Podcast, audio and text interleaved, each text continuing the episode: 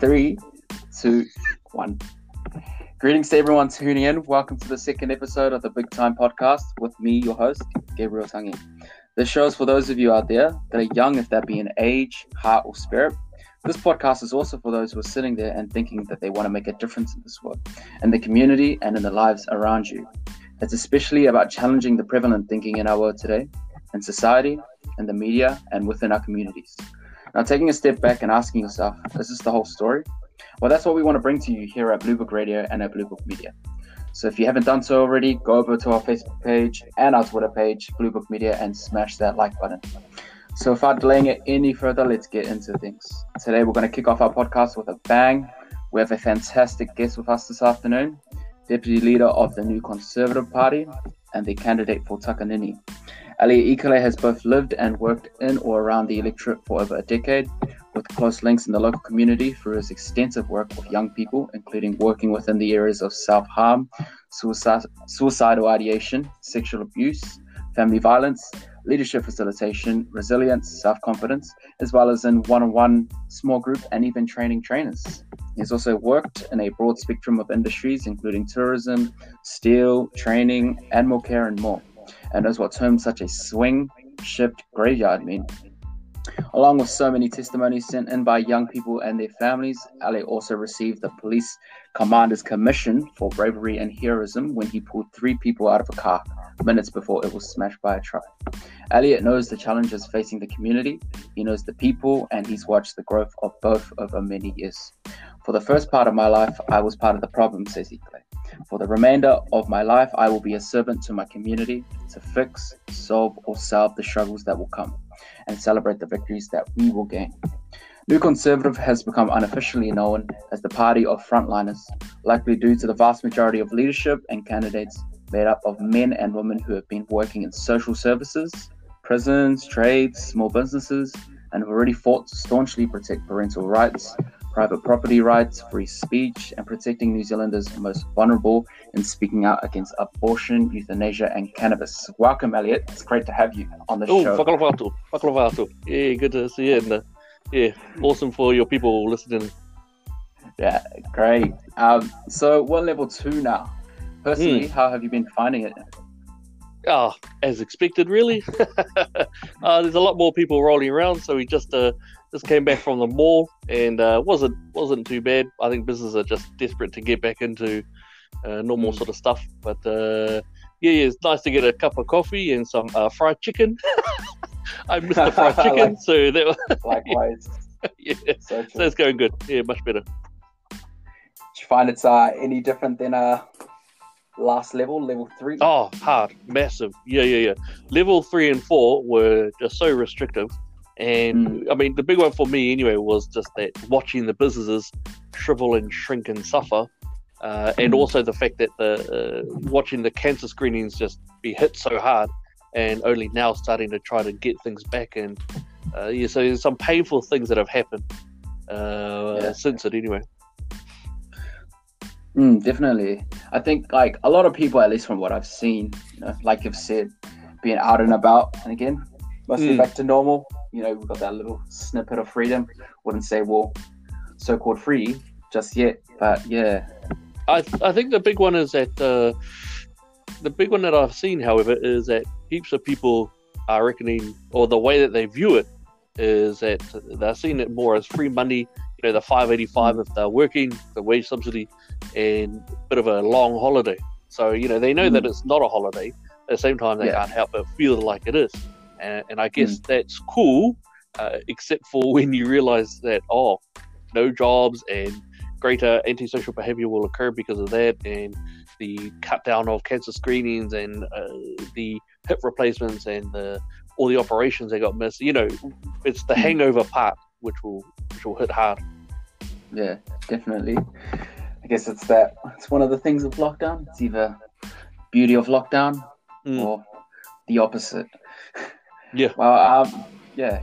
So might as well get, we'll get straight into it. Uh, hmm. We'll work backwards today because that's Friday.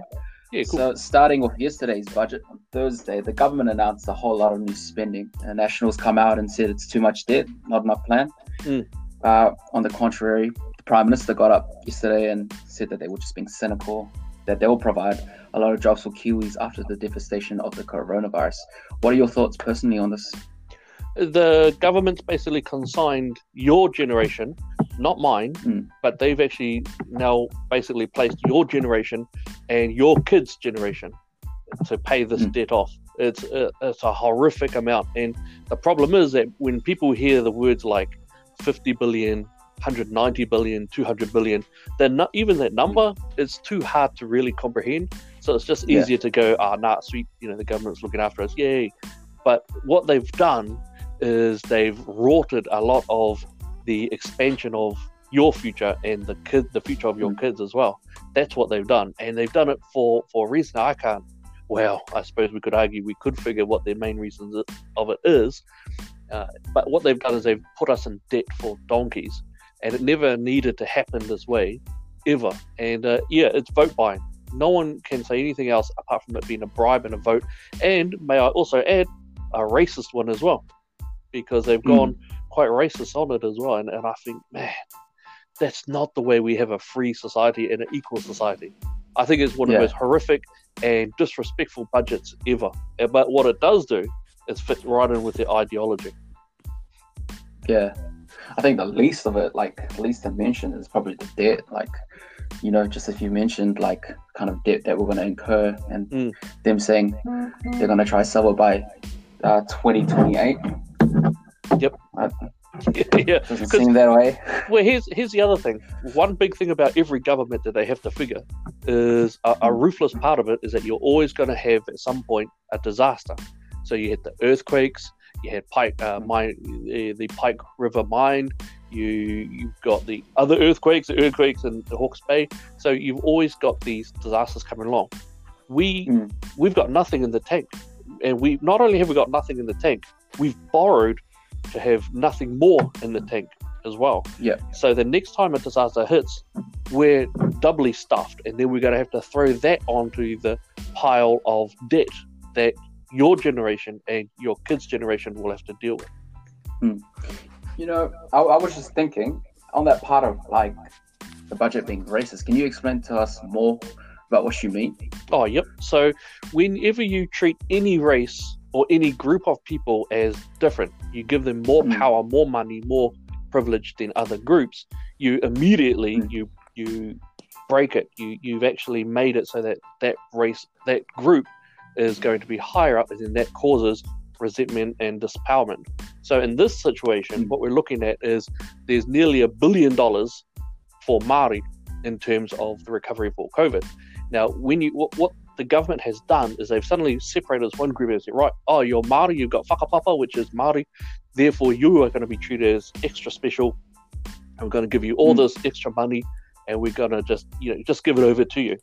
And that's Yeah. disgusting because that actually Mm. breaches the Article Three of the Treaty of Waitangi, and it, it is a despicable way of doing it.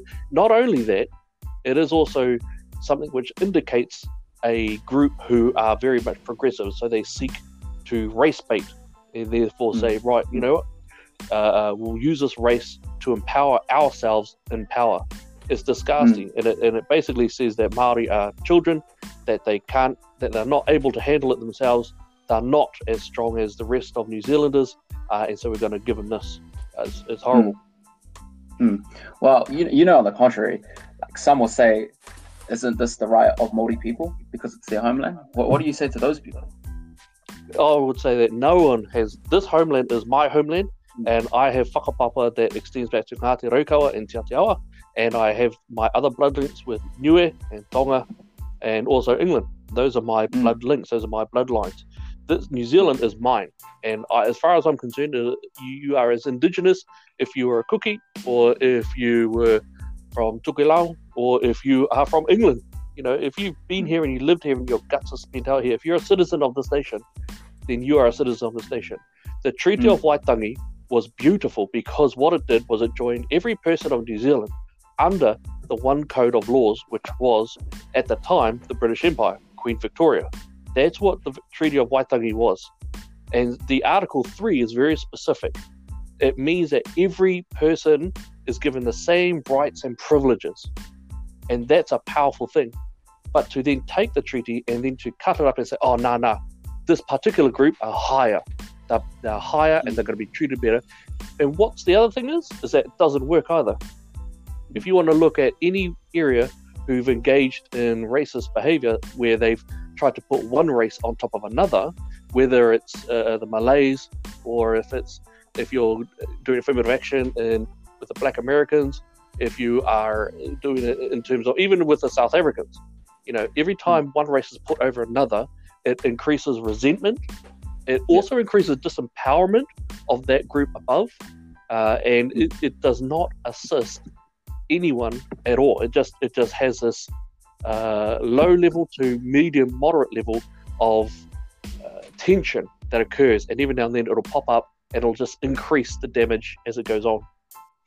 Yeah, I guess that's like the whole definition of segregation, eh? It's segregating that that Yeah, group it- It's other. privilege. It's so it's it's a it's and, and not not the leftist or social justice warrior type of word in which they like to call privilege, but when you if you increase the privileges within a group that already that should only have the same rights and privileges as everyone else, then Mm. then you've actually you've broken the idea of equality. You've broken the idea of uh, even fairness and the ability to make it on your own, and you Yeah. infantilize that group as well. And by infantilize, what I mean is you take away the opportunity to become stronger, more resourceful, more creative, more imaginative, and more more sustainable in their success trajectory.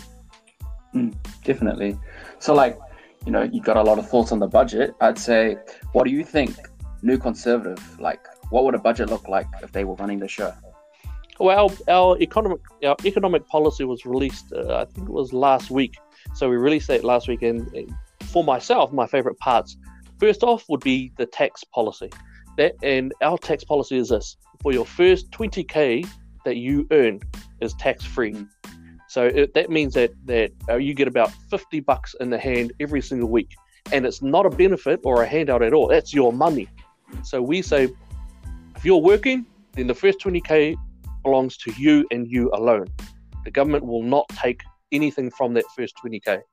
Uh, and so that would mean an extra about 50 bucks in the pocket, 2500 over a year. Now, of course, if you've got your mums and dads, then that would be, uh, you know, your mum, dad, that means you get around about 100 bucks a week. And that's, oh, Yeah. that's, that's awesome sort of stuff to have. And the other great, great thing about that one is that that's strongest for those who are the working poor and the middle class. It will help them the most. And, and again, one of the wonderful things, it's not a budget, it's not a benefit or a handout or nothing like that. It is your money, and you get to keep more of your money. And then we would we would ratchet it up after that. Uh, Mm. We would, we've also got our other economic policies do also stem around cutting down the red tape, of course, uh, and just a lot of like that. But for for myself personally, myself personally, I just love that tax policy. I mean, we we would get rid of also the GST uh, would not be added. So at the moment, you've got several amounts of uh, costs that have more than one tax applied to it. So, for example, your your petrol when you get when you pump petrol at the gas station, you're actually got more than one. Uh, you've got more than one tax on it. We will get rid of that. We would also get rid of Hmm. regional fuel tax. So the idea is to give people, empower people to do what they want to do with their money, and I think Yeah. that that can only be a good thing. Yeah. So you know when people look at the uh, like the National Party and they say, you know, these guys have the track record to bring us back. What's your guys' experience or credibility to be able to get New Zealand out of this you know, economic recession or even depression? Oh, as we are everything. hearing in some circles. the biggest thing about our party has always been the fact that none of us are career politicians. Every Mm. single member of our team, our candidates, have come from decades, and I do mean decades, in the field at the front line. So, whereas sadly, and you know, this is in every political party, unfortunately, when you've got a lot of career politicians, they've got no idea as to what you and I struggle with.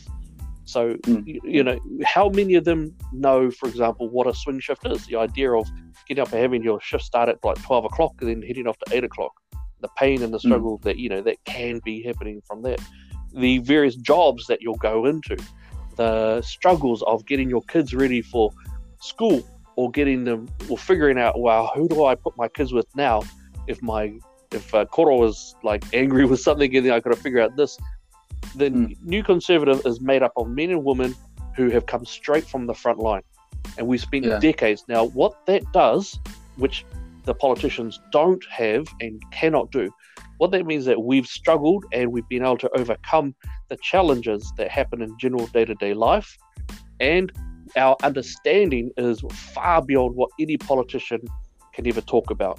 So, Winston Mm. Peters, for example, who sounds awesome, you know, you hear him and you go, wow, man, that, that guy sounds awesome. And he does. The problem is, he's got no idea. He just sounds good. He's a good salesman. He puts up a nice pitch. He's got no idea what it's like in the hood.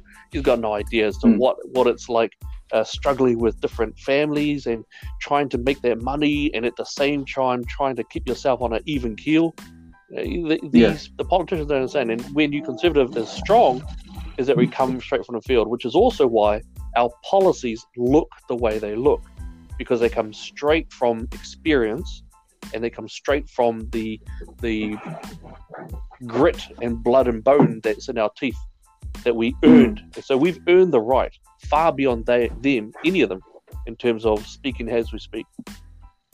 Yeah, I guess it brings that um that real value of blue collar, like blue collar Mm. workforce. You know, Yep. like Labor in the seventies would usually stand for. I guess it's a bit different now.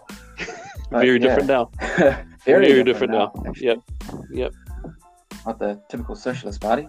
Oh, Um, jeez. Well, We'll talk theory.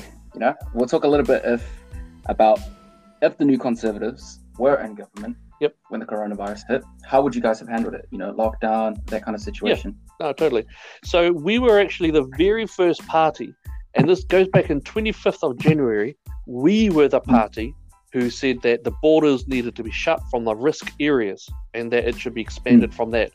On the, that same 25th of January, we also stated that the, the testing was not being done well enough and that the screening was abysmal. And we said that all the way back in January. Then we also repeated more problems in February and in March as well.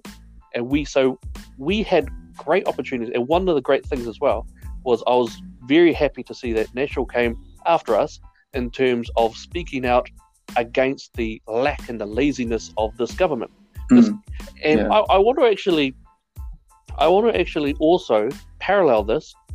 When we look at the measles tragedy in Samoa, it was actually the Mm. Labour government, this Labour government, who added a huge amount of that problem. Because the measles came from New Zealand, it was also noted a month before the measles epidemic happened, it was the the experts of New Zealand who came together and wrote a letter and a report and saying that this particular government needs to get its stuff sorted because they are directly they have facilitated or sorry they their policies have enabled a, va- a very much deep dive on the vaccination record which enabled then the the measles to go from New Zealand to Samoa and break that area. And we detailed that very clearly. Uh, and so the same sort of stuff happened here. Labour was lazy as they reacted slow. They were sending their their first tests were going over to Melbourne. They didn't even have them they didn't see any of this. It wasn't until the WHO started to criticize countries and say, no, you're not doing enough. Only then, Mm. only then did Labour start to go, oh, oh, whoops, whoops. And then they started to ratchet up Mm. stuff. When they Yeah, ratcheted definitely. up the lockdown, then when they started the lockdown, it, it took us less than a day to realize, far out, these guys have now gone into an overreaction mode. Now they're actually stamping down on anything, and it's now it's brutal and cruel. So from that, we saw that businesses were just shut down. Uh, we saw that their butcheries and grocers and, and markets were just totally closed down. Yet they allowed the big business to keep on rolling, and that was just Mm. uh, just another disgraceful action. So for the lockdown, how would we have done it? We would have so we first off we would have closed the borders in January from the risk areas, and then as those areas overseas became up, we would have closed the borders off to them. We don't care. New Zealand needs to be protected. We would have protected New Zealand. The government Mm. did nothing until over eight weeks after we had stated our position in a press release. So there was that angle. Mm. Uh, in terms of lockdown, what, what would we do? Um, we would uh, all 70s would be would be encouraged to remain in isolation. Uh, we would have had uh, testing capa- capabilities would have been we would have just been bringing more testing kits over, so we can testing just like South Korea and Singapore. We they anyone entering New Zealand would have we would have actually been a bit more forceful. If you are coming into New Zealand, you will be tested. You'll be kept in quarantine until we get the test results. That's just how it is because we want to protect it Mm. at the border. Uh, all businesses that could operate would do so as long as minimal personal contact is uh, uh, confirmed. Uh, And we would also doing something something which this government also rejected. Uh, we would say that we would be strongly encouraging everyone to wear face masks, and even the WHO only after a while started to agree a bit more with that, and the Director General of the also the Surgeon General of the US started to agree with that as well. Uh, we would Yeah. also allow butchers, grocers, fishmongers, market gardeners to open as long as they have contactless point of sales. Uh, so that you know that's that's the way we would do it. We would make sure that people are doing Mm. healthy, you know, social distancing and all the other stuff that we're doing now. Mm. The the Yeah. big core, the big core was don't just shut down business just because you don't trust them, because that that generally can be really good. And then we wouldn't have, uh, you know. And look, I'm gonna I'm gonna put out there. I think the sad story about the uh, the Pukekohe guy who committed Yeah. suicide, you know, bloody tragic as uh, would, that didn't need to happen. It didn't need to happen. It really didn't. Uh, and, and, and the big one as well. Where were the borders? We were we were screaming. We were screaming out for border control uh, in January. Then in the start of February, we were screaming out for better screening, and this government did nothing. Now, Yeah. they said, "Oh, go hard." What was it? go go early, go hard, or something like that.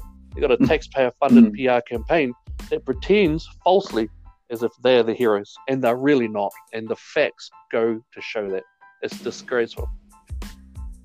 Yeah, it's it's it's um it's funny that you mentioned uh, the World Health Organization because it's not just them, mate. It's uh, it's just media Mm. leadership all around the world that have been saying that New Zealand has so-called done well compared to the rest of the world. yeah, yeah, yeah. Yeah, but we see a different, uh, you know, we see a different picture of it because you know we have the privilege of, you know, one being a small nation Yes. and the rest of it being privileged of resources. But yeah, you know, it also comes back to like ones that are saying that the prime minister's unique leadership and you know all the other women leaders around the world is because of that has led to good results and handling of the COVID crisis. What do you what do you say to that? That I, I think very sadly, I think the, the media is extremely partisan. Now I know this is not a is not a new idea. Everyone knows, and in fact, there are some decent studies from Harvard which actually go to say that hmm. how you've got how the majority of the media are actually very strongly to the left in terms of their thought. So it's that's that part's no surprise. I think I would have liked it. Oh, actually, one one thing that I really love seeing, and this is in the US, is that many people are now starting to turn off the media in droves. And a lot of it is because they've just realized that the media themselves are just taking such a partisan, biased view on everything. And they're just trying to Mm. shove it into the minds true. of the people. And it's just, you know, I mean, eh, New Zealand, unfortunately, we still don't have a real decent balance. You, you've got state broadcasters, so you've got RNZ and uh, you've got RNZ who are basically paid for the, by the taxpayer, therefore they can write whatever they want to write, and there's there's no real Yeah. damage to it. You've got the other, and, and it's very strongly left. You might have a couple of tokens in there, but on the on this whole, they just love pushing the idea of progressivism and the leftist type of ideology that you can find pervading and even in the universities. So unfortunately, we don't really have a balance. Um, one of the good things, however, is that people are leaving those areas with droves as well.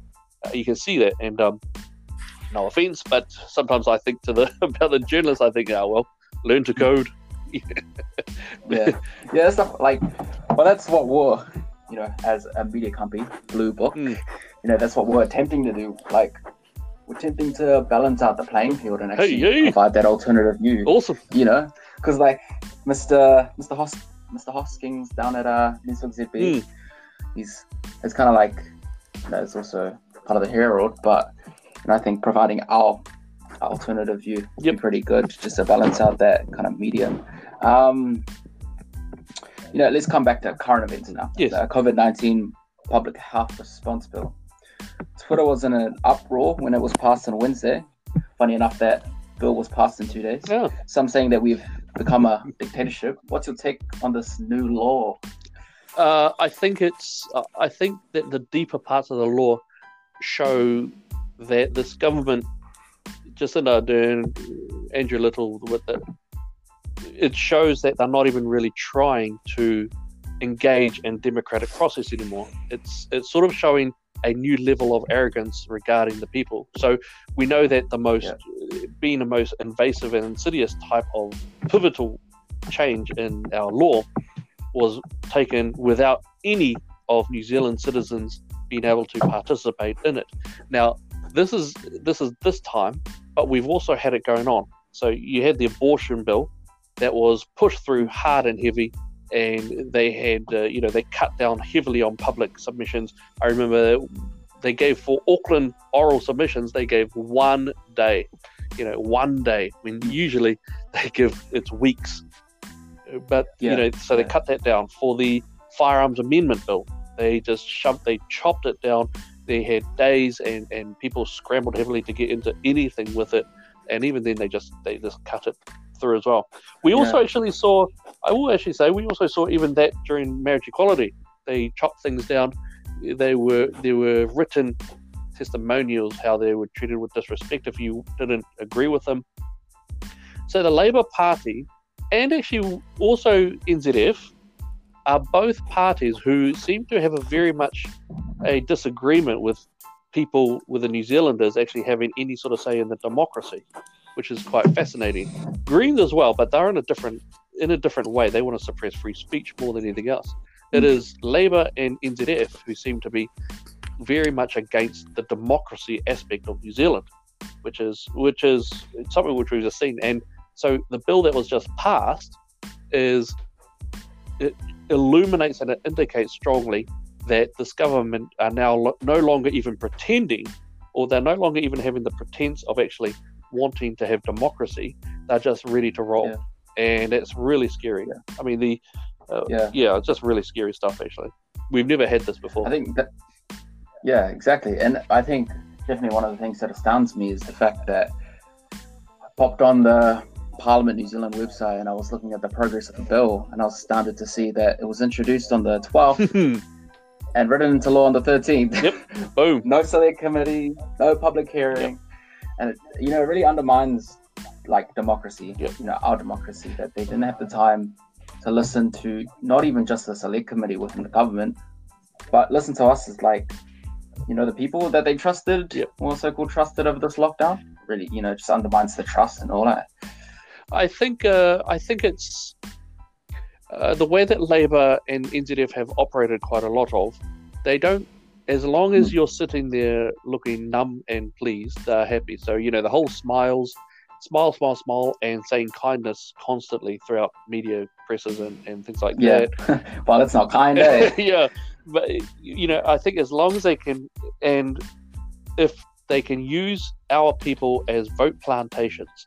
So, you know, it was no accident whatsoever that the budget came two days after and they basically vomited out money left, right, and centre for for their stuff. You know, mm. um, the the pushing of all of that, and that's even why we've been asked about. You know, we we might be thinking about a protest quite soon. And part of me's I've never had this thought ever before in my life, but for the first time, I'm thinking that the playbook that Miss Ardern and her Labour and NZF buddies, the the playbook that they're playing by is a playbook that we've seen before, and they generally like to hmm. wait so they can expand their powers even further for quote unquote the good of the nation.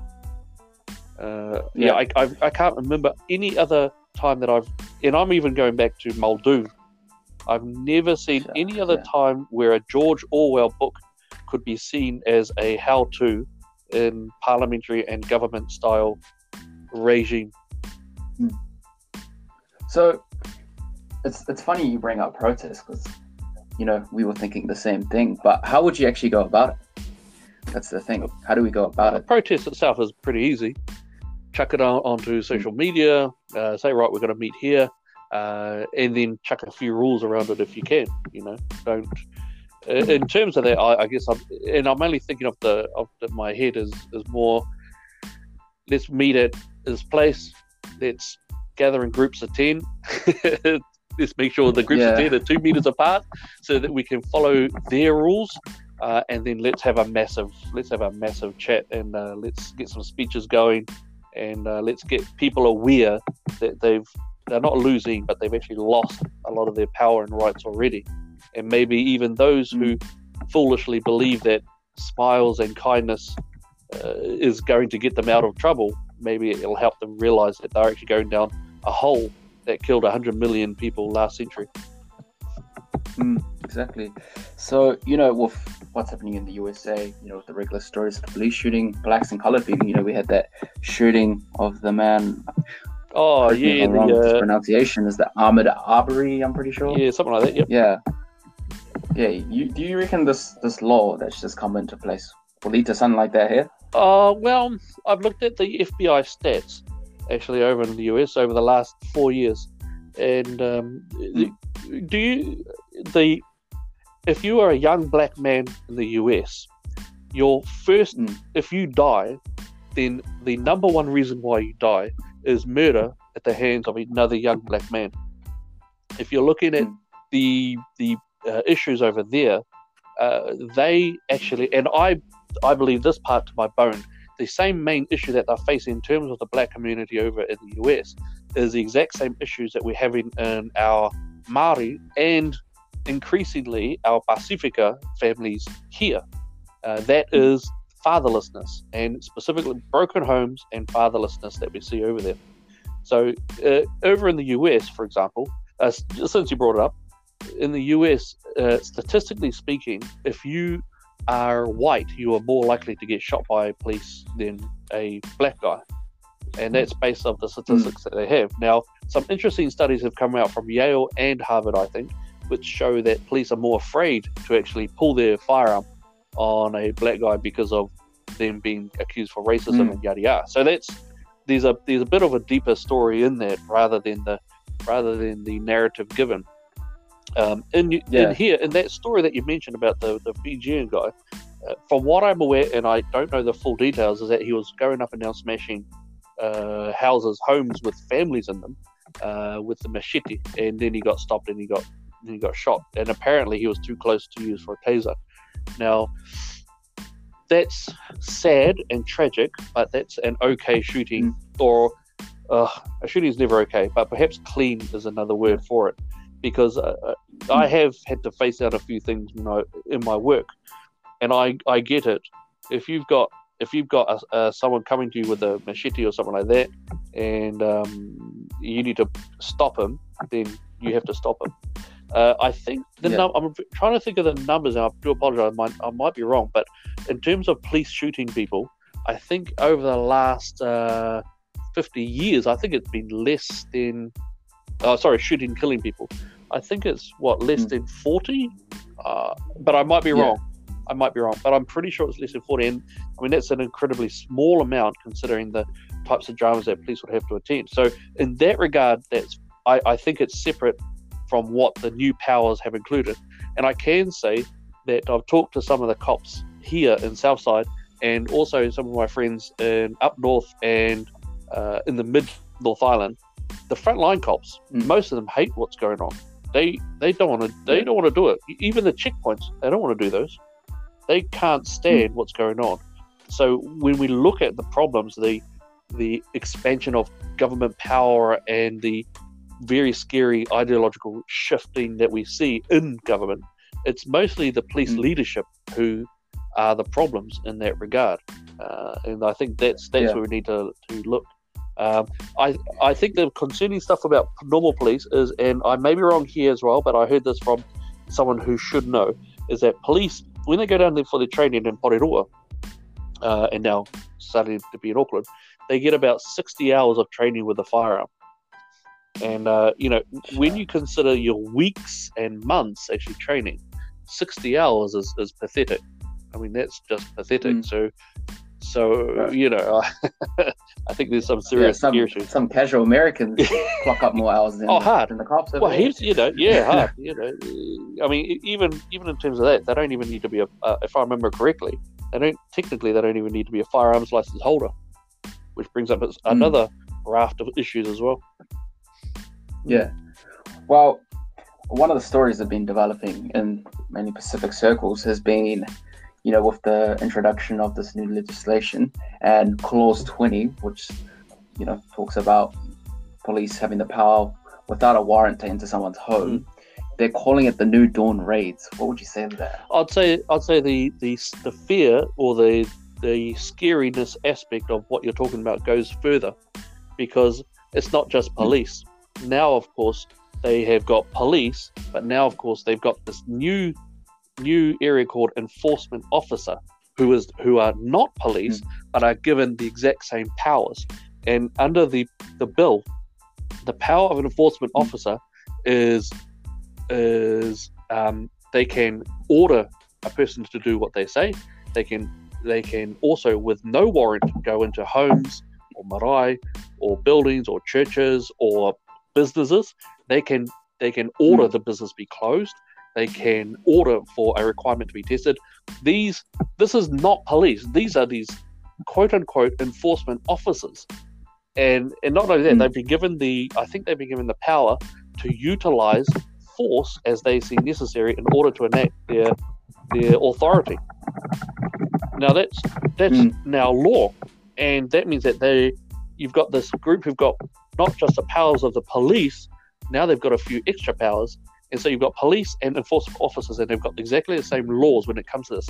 So I wouldn't call it the second dawn raids because when Labour, although I th- I find the similarity humorous, because of course it was Labour mm. who brought in the first dawn raids. Yeah. and isn't yeah. it funny too? Heaps of our Pasifika people still think that it was National who brought in the Labour, the dawn raids, but yeah. it wasn't. It was Labour. Uh, so you know you've got Labour who who brought in this new set of laws and, and you know ways to break into our place, um, and mm. I don't think it's I wouldn't call it the dawn because you know obviously with the dawn raids you know they were taken straight from their homes and sent straight off back to the islands and, and ripped away from their families. Yeah, I can see a little bit of yeah. that happening, but I'm not sure if I'd call it the second dawn raids. Um, as an, however, yeah. however, I'll, I'll, in saying that, I can see why it would be a popular name to call it. So if you're talking about accuracy, I wouldn't call it accurate. If you're talking about mm. um, if you're talking about a, a social hashtag which probably garners good attention for it, I think that part's probably all good. That's cool. Uh, I guess I get, I you know, working in youth work and stuff like that. You know, you're working with a young person and, and building case profiles and stuff like that. You learn to just really seek accuracy uh, as opposed to what's cool. Yeah. So, so I'm probably a bit more geeky on that one. yeah, hard. I think with um like like you mentioned it before about like the front line, you know, the police, you know, a lot of them being pretty hesitant with this yeah, uh, I think I was watching, I was watching um uh, what's it called Hosking's interview with the hmm. commissioner of the police, and he he you know he was pretty much trying to voice that side of uh, what's it called really resistant to falling into the trap of yeah. the dawn raids. Yep. You know, just that oh forcing yourself into a house like because people are starting to develop that kind of perception of the police hmm. now that just barge down the door. You know, but you know another part of like the law that's been introduced is that the prime minister gets increasingly Oof. more powerful. What's your understanding yeah, of that? Yeah. Uh, in fact, if I remember correctly, I don't think I've seen a, a bigger expanse of power given to a prime minister than this mm. particular bill. Uh, it's it's yeah. uh, it, I want to say it's extraordinary, but it's not. It's extraordinary for New Zealand standards, but it's not extraordinary mm. when you start looking historically at some of the other nations. Yeah. Uh, and, and that's where we get really scary sort of stuff. Um, I mean, you, mm. you know, and, and, I, I hate saying this because, uh, you know, I struggled with even saying that this government were, was like, uh, was playing from the same handbook as as a USSR and China, and mm, you know, yeah. the I struggled for for weeks yeah. about that because you know, come on, nah, nah, mate, come on, you know, tinfoil, tinfoil. Yeah. but as the as it kept on going, as the policies kept mounting up, as they kept on eroding and taking away democracy, as they kept on, as the historical facts coming on, and then then when you added that in with the fact that, well, you know, when you think that you know she was the that our current prime minister was actually the the president of the international socials socialists Uh, Yeah. You know, and, and before it was fine. You know, ha ha ha, no worries. He, he, you know, we had uh, Michael Savage, and he Hmm. was cool, but he, he didn't go cray cray or anything like that. So he was cool.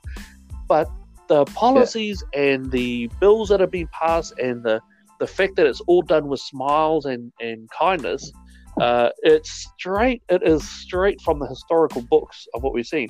We know that they, she likes socialism, but we never honestly really thought we re- none of us thought that they would actually try to implement it here.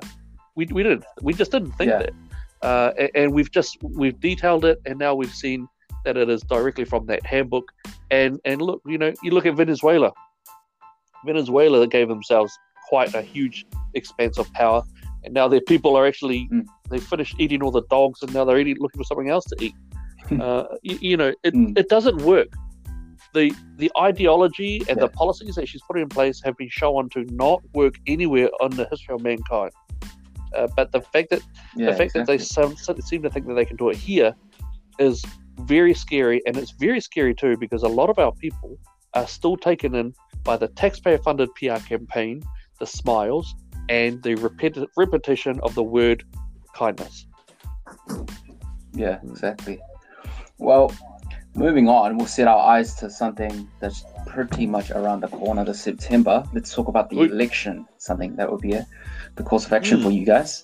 What will it take for the new Conservative Party to get into Parliament? What's your guys' plans or parts of the Parliament? And what would you say to people that might like your guys' policies, maybe like what you stand for, but they're afraid it's going to be a wasted Oh, yeah. vote? What do you Well, say that? in terms of wasted vote, you waste your vote when you vote for something you don't believe in. Uh, as a Christian, Mm, yeah, as a Christian, Christian. I've been put up on the wall a couple of times, and I wish I was never put up on that wall. But I was very proud of myself that I was able to still say, "Nah, get stuffed. I serve God and God only," uh, and, and I'm grateful. And I'll, those sort of times will be with me to the day I die. If you if you have integrity, if you follow your your values, then you will never be wasted in whatever you do. It will never be wasted. Uh, and uh, Mm. a good example of that is that some we've got a huge amount of support from ex New Zealand First supporters, and they have been telling us that, yeah, you know what, I loved you guys before. You guys were really awesome. Then the whole drama happened. We really liked you guys, but the problem was was that we thought, wow, Winston. We know that Winston sometimes lies a bit, but we'll still give him a shot. They did, and they really feel gutted over it. So the we're starting to see that our the fact of us continuing to hold to our values is actually being seen now by other people, and that's that part's a great thing. In terms of, uh, we've never Yeah. been stronger in terms of our support and grassroots support. So the uh, online, our for the last twenty two months, I think, for the last twenty two months, our online engagement, people loving us, liking us, commenting, engaging, sharing, uh, just discussing everything. We have been in the top three political parties in the entire country. That means that we only share the top three spot, and by far as well, by far, we only share it with National and Labour. So National, Labour, New Conservatives. We are in that top three, and we come second quite a bit, and we've even come first about I think about ten times, which is we're incredibly proud Mm. of because you know we're the smaller party, uh, yet we're we're holding our own against the top two big dogs, and that is a silent majority right there, and that's and that's even with many people still not knowing about us. So as more and more people become aware, we are adding to our numbers daily. We've got daily, uh, we've got. oh, I'm not allowed to give you figures, but but daily we've got good numbers. Uh, uh, on average, we've got a good amount of people signing up as paid members on our on Mm. our group, our party as well. for 20? Oh, the 20 for 2220. Even that, I mean, I'm Mm. so incredibly, I'm humbled and grateful. I am a paid member by uh, of the New Conservative Party, and I'm incredibly uh, Mm. uh, proud of that. And I'm, I hope I'm doing my work. I hope I'm doing good enough. Uh, but the, the wonderful thing of that is that you know we get accused of uh, taking money from the NRA and uh, Jew, Jewish old Jewish money and uh, oh, exclusive brethren. So we, we get accused of it. But Mm. the, the fact is, it's actually men and women and families who give us little bits of money. You know, and this is you talk about grassroots. These are that's what these this is going on. Yeah. Uh, so true. we're, we're growing massively. Now the issue is is that on the mainstream media, to the two mainstream media polls, we don't come up very much. We're only about one percent, and that's quite frustrating to me personally. However, when we look at the engagement and the polls that are the organic polls that are made by non-new conservative people, showing great amounts of people wanting us in there, we love it, Mm. and we always remember 2016 in the US when the polls were just absolutely mocking Trump, and he was not going to get in. And then in 2016, every single poll stuffed it. And, and that, and we saw the Mm. same in Australia, saw the same in half of Europe, we saw the same in the UK, uh, and that's you know, so we're we're very confident that we'll be there, uh, and, and Mm. it's something which we can do. Definitely. So, um, well, finally, finally, we'll talk about some oi, key oi. issues, something really relevant to us this time around. You know, we got child poverty, we got mental health, we got homelessness, climate change. All these things were really big in that last Yes. election, uh, and now seems to be shelved because of COVID. Are these things, do you reckon, I, solvable I now don't after? think I don't think they were shelved. I think they were merely a progression for what this government wants, which is obviously, which is the a control factor of when they can, when they think that they can implement their policies without the without the meddling New Zealand people in it. So I, I think you know, Mhm. I mean, so we Yeah. saw child poverty. And we saw the made-up term uh, that Ms. Ardern made for herself. What was it? The, the Minister for Child Poverty. And when the numbers came out, of course, it showed that yeah, you throw money at it, and it's, it has done Mm. pretty much bugger all, and that's correct. Obviously, it was never going to help. Yeah. Uh, again, socialist thinking. You throw money at it, it does not actually fix the problem. Um, you know, m- Yeah, mental health. I think the suicide rates have actually climbed under them as well. Um, there, there are a few elements. Oh gosh, man, Ooh, I could talk about this one for a while. Um, yes, yeah, they're sort of us. Uh, they are sort of soul. Mm, actually, no, no, and they shouldn't. Hit, now, I'm gonna, I'm gonna be quite tough here. Uh, things like poverty. uh, Things like poverty. First off, you've got to recognise where it comes from, and unfortunately, a lot of it, a lot of it comes from decision making. So if you've got, Yeah. let's put it this way: Thomas Sowell is my favorite intellectual, and Thomas Sowell said that the black family has survived centuries of slavery, generations of Jim Crow, but has disintegrated in the wake of the Liberals' expansion of the welfare state. Now, in New Zealand, hmm. the, the Liberals' expansion of the welfare state started back in 1974. And since then, it has been packed on, packed on, packed on. Now, before that time, families were doing pretty good. After that time, we saw that the that it was that with good intentions, the consequence of it was that it supported solo parent families.